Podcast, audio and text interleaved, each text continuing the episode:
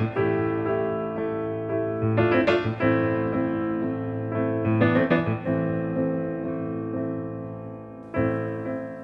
ne dit pas je en philosophie, on dit on, ou mieux nous, ou mieux encore, on cite un philosophe célèbre. Ça donne un costume neutre à ses idées.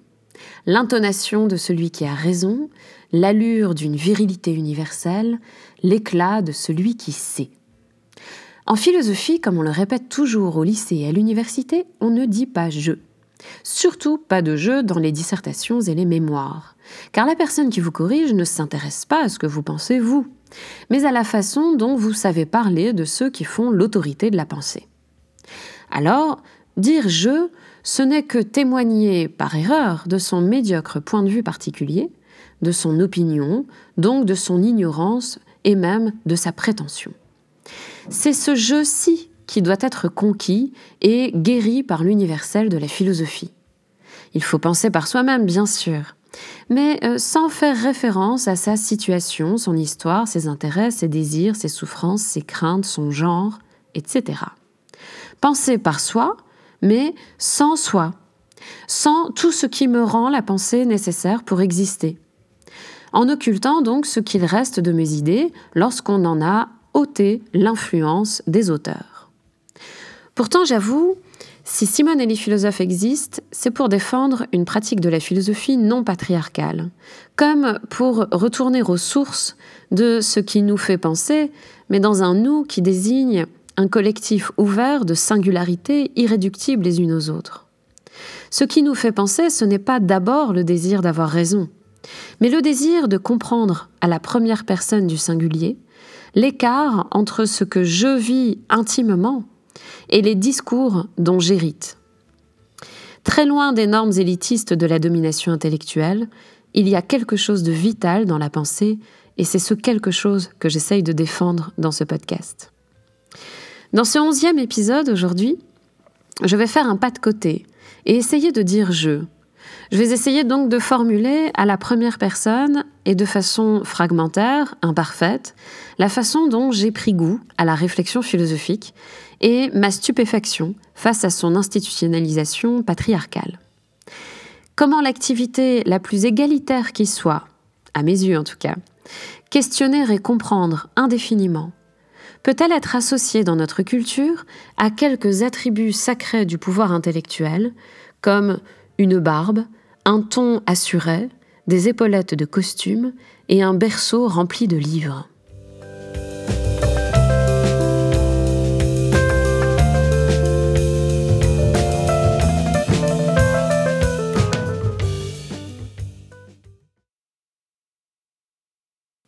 J'y étais entré par la porte de derrière, une vieille porte en bois, marbrée de rides, s'adressant aux enfants vagabonds. Ici, on se réchauffe et on discute librement avec soi-même. Il ne m'en fallait pas plus. Sans cérémonie, mes pieds exploraient le carrelage ébréché d'une arrière-cuisine où s'étaient accumulés des parfums de plats et de gâteaux disparus. Des traces d'humanité.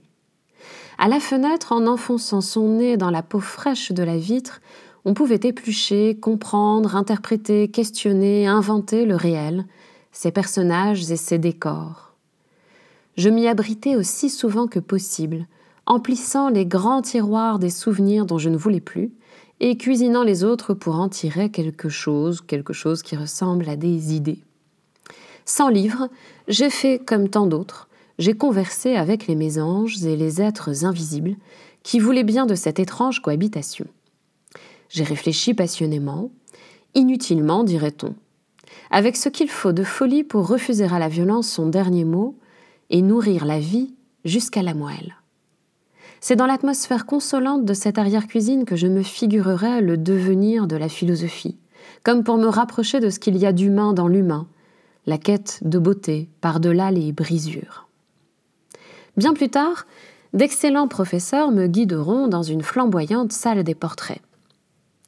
Je ne serai plus jamais seul dans ces jeux qu'on pratique sur les tables de la philosophie académique, où vous apprenez l'art de répéter, clarifier, faire discuter entre eux les arguments forgés par des messieurs, dans une dissertation naturellement organisée en trois parties, conduisant non moins naturellement, d'une introduction à la conclusion.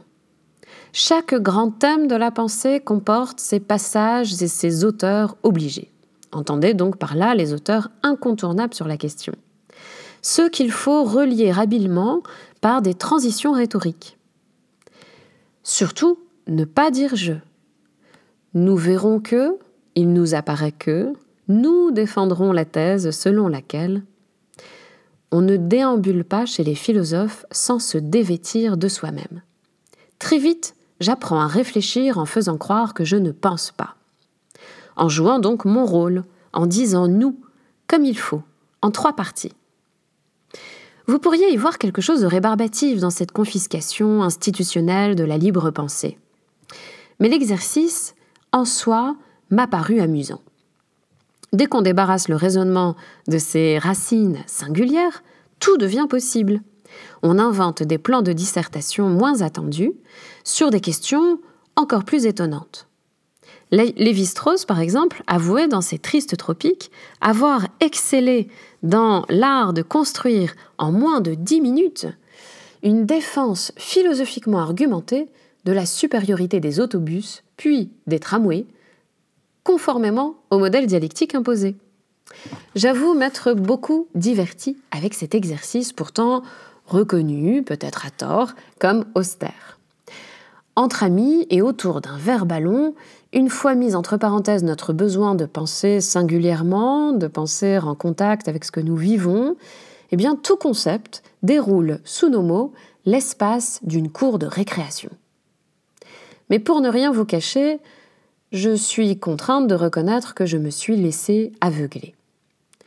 Comme il suffit d'aiguiser son imagination pour repousser les limites de la réflexion philosophique, pour comprendre un peu plus, davantage, autrement, j'étais convaincue que n'importe quel être conscient pouvait pratiquer la philosophie. Il y a, dans la possibilité de penser, une égalité euh, que je ne voyais nulle part ailleurs.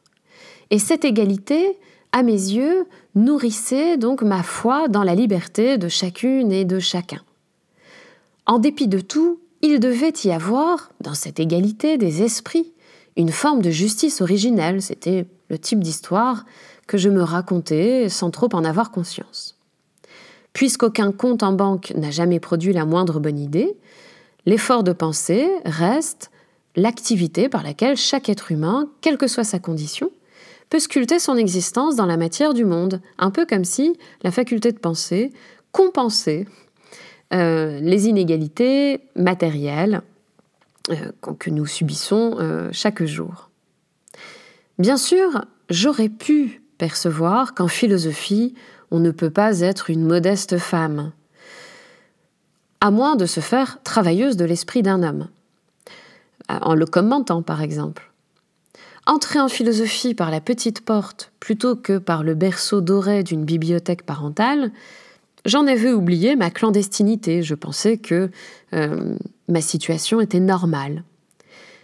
Sartre écrivait dans les mots J'ai commencé ma vie comme je la finirais sans doute, au milieu des livres. Il me semble aujourd'hui qu'il fallait sans doute naître homme dans une famille aisée et lettrée pour pouvoir dire je pense. J'aurais pu percevoir que tous ces philosophes avaient dû expliquer rationnellement l'éviction des femmes de leur domaine, et je n'ai rien vu.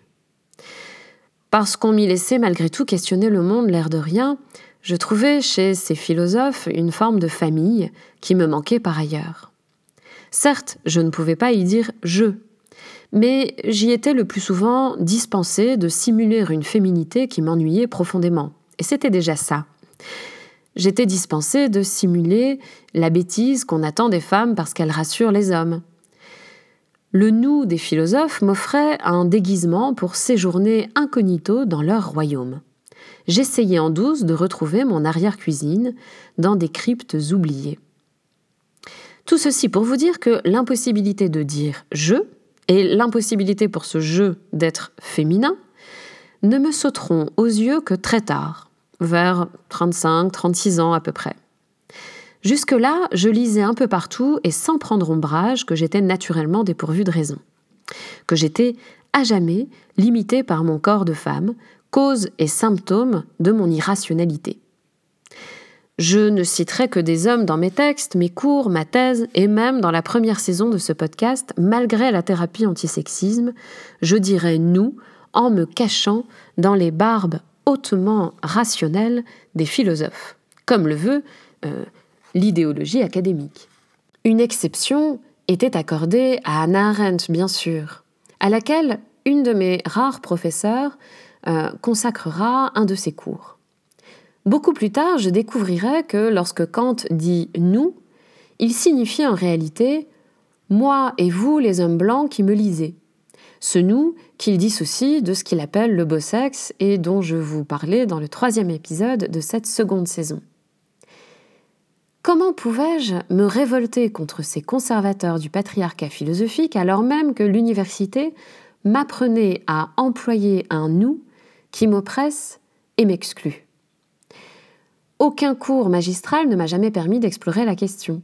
Le sujet n'est pas assez problématique pour les philosophes qui pourtant méditent longuement les sujets connexes que sont le langage, l'identité, l'identité narrative, la subjectivité, l'expression, la liberté de la pensée, etc.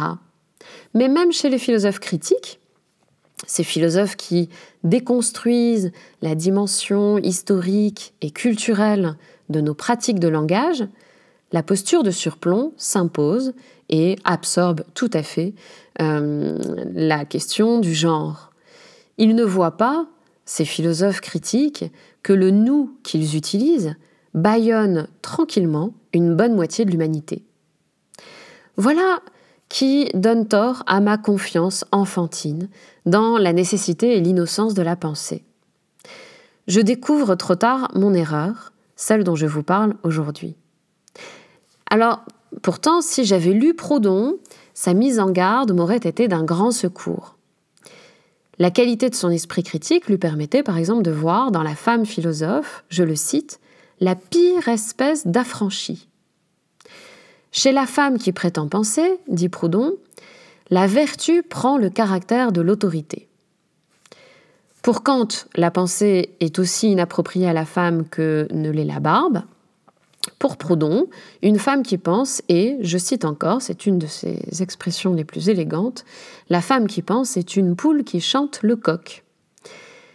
Je regrette que les textes de nos hommes philosophes sur la question ne soient pas enseignés dans, dans nos universités. C'est pour ça que je vous en parle, même simplement par évocation, dans ce podcast.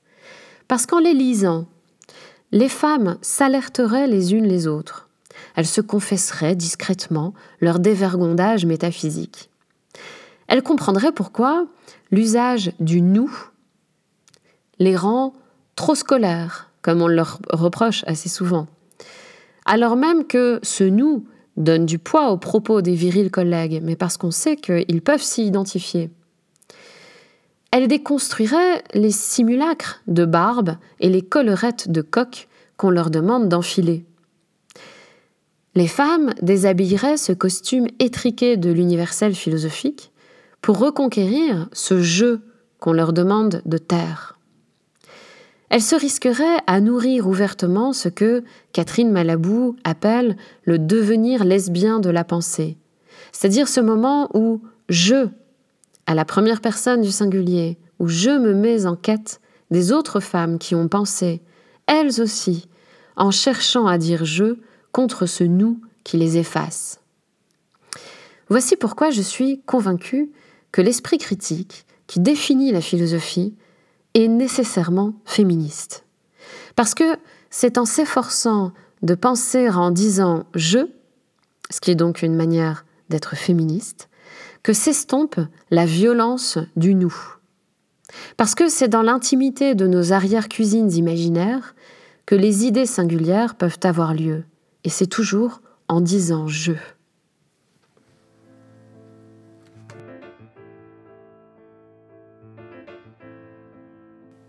J'espère que cet épisode, peut-être un peu décalé, comme une confidence, une parenthèse, vous a plu. N'hésitez pas à me le faire savoir par une étoile ou un commentaire. J'espère aussi qu'il vous encouragera à oser penser par vous-même, avec tout ce qui vous habite, et dans les lieux que vous pouvez habiter le plus simplement. Je remercie vivement Geoffroy Montel qui s'occupe avec soin de la masterisation du podcast et Macha Garibian pour la musique que vous entendez. Je vous laisse avec elle et vous dis à mercredi prochain.